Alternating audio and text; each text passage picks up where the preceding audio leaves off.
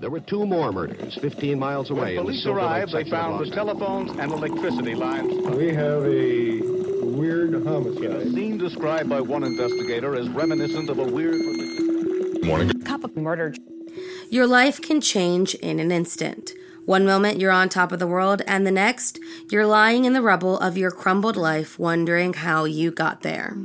On July 28, 1955, a man was born who had a life many little boys dream of. But one thing led to another, which led to multiple murders. So, if you like your coffee hot but your bones chilled, sit back and start your day with a morning cup of murder.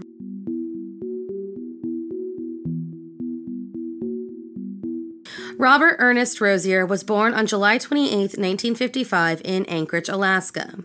Because his father was a civilian specialist who worked on various Air Force bases, shortly after his birth, the family relocated to Rancho Cordova, California, where Robert went on to attend Cordova High School, where he was one of the very few black students in the predominantly white school and area.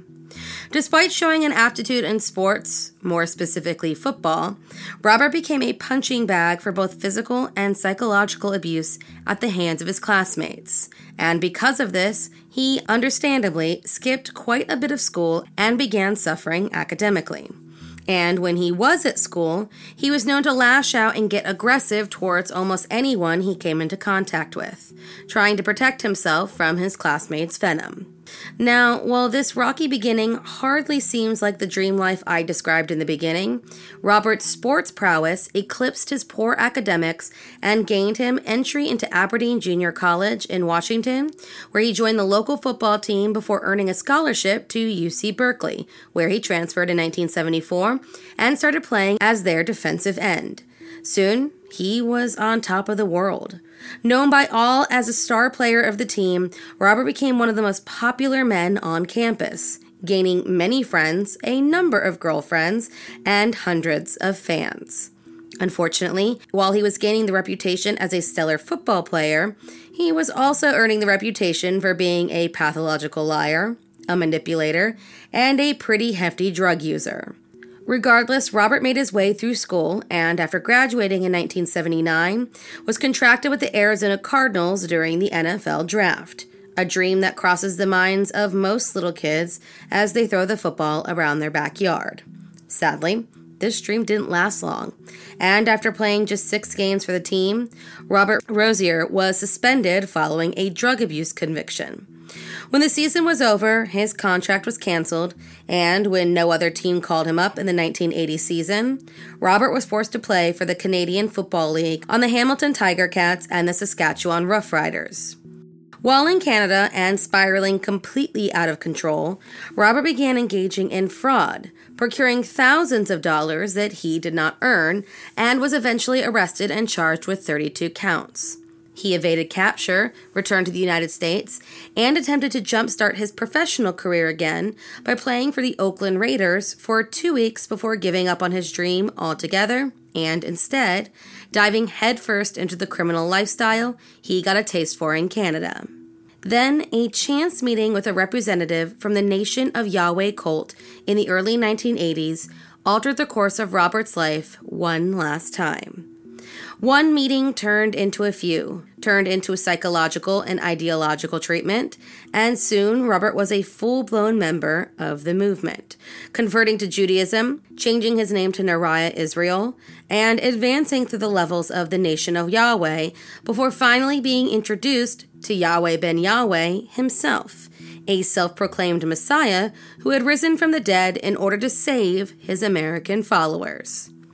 Robert Rozier was now part of what they called the Brotherhood.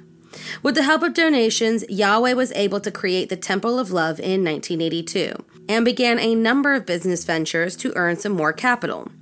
Soon, the Nation of Yahweh had a pretty extensive list of real estate, ranging from businesses, restaurants, shopping centers, and, of course, houses, and was able to bring several millions of dollars annually into the organization, which was necessary since the movement's member list exceeded several thousand.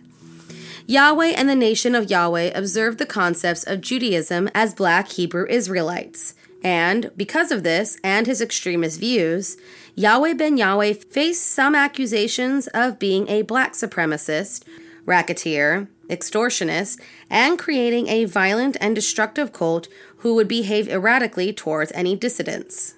However, this didn't stop the nation from continuing to grow, and in the fall of 1986, the members of the Temple of Love acquired an entire residential complex in one of Miami's poorer neighborhoods and, armed with weapons, tried to force the residents to leave the premises, resulting in several people being sent to the hospital.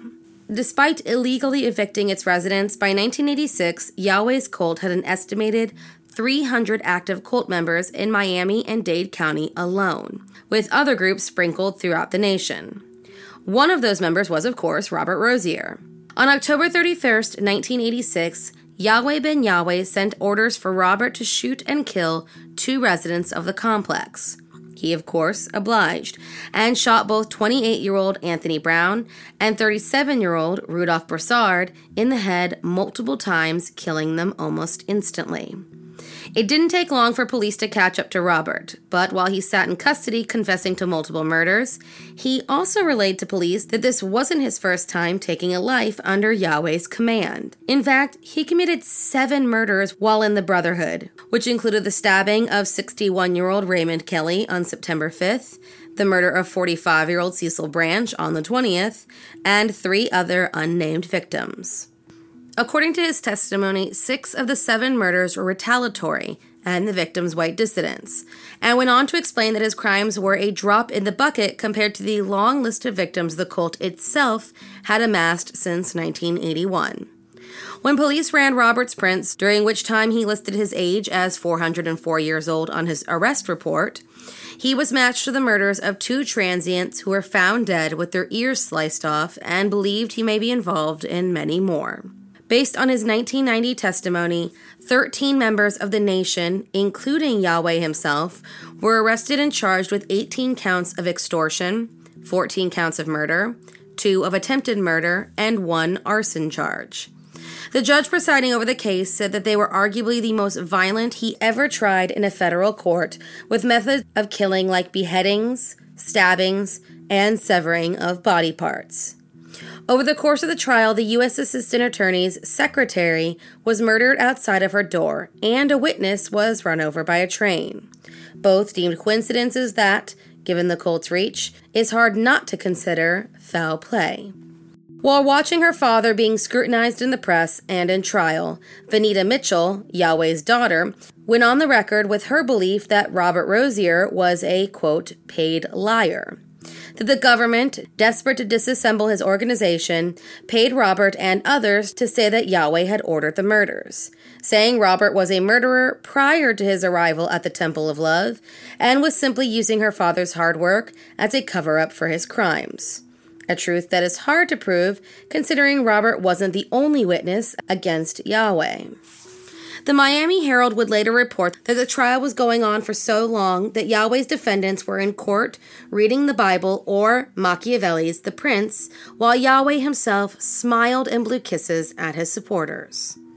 After five days of deliberation on May 28, 1992, the jury convicted Yahweh Ben Yahweh of racketeering conspiracy, but could not find cause to convict him on the second charge, which would link him directly to the murders. Six of his followers were convicted of racketeering conspiracy, seven others were acquitted, and the jury deadlocked on the charges of two other defendants, so a mistrial was declared. As for Robert Rozier, he cut a deal with the state and was sentenced to 22 years in prison and admittance to a federal witness protection program in exchange for testifying against Yahweh Ben Yahweh. Immediately after the federal trial, the state of Florida charged Yahweh and three other defendants for the murder of Cecil Branch, with the prosecution stating that he ordered Cecil to be killed after a confrontation led to a female Yahweh being knocked down. He was stabbed to death more than two dozen times, both ears severed, and found face down on the floor, bound and gagged with strips of bedsheet.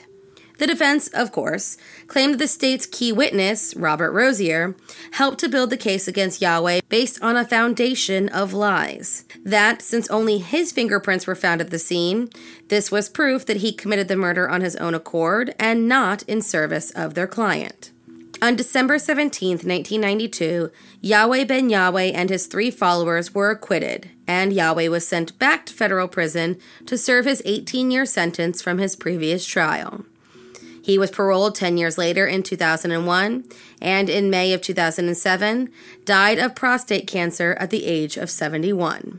Following his guilty plea and deal with the state, Robert Rozier was placed in the Witness Protection Program under the name Robert Ramses and served in an out of state federal prison until his parole in 1996.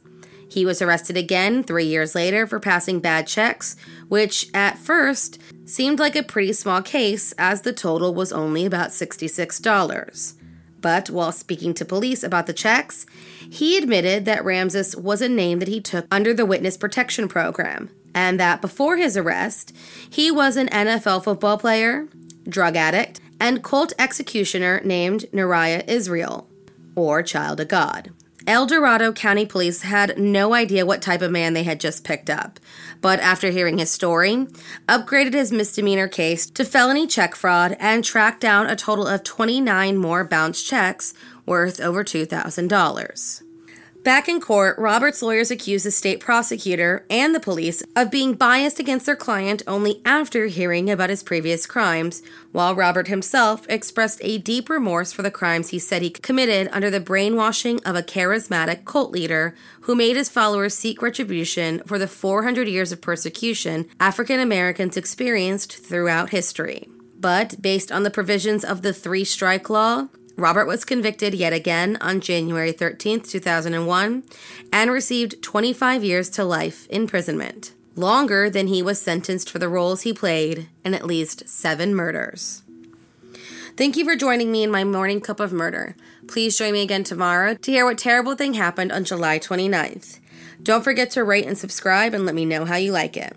If you want to help support the podcast, there's always Patreon or just sharing it with your true crime obsessed friends. And remember, stay safe.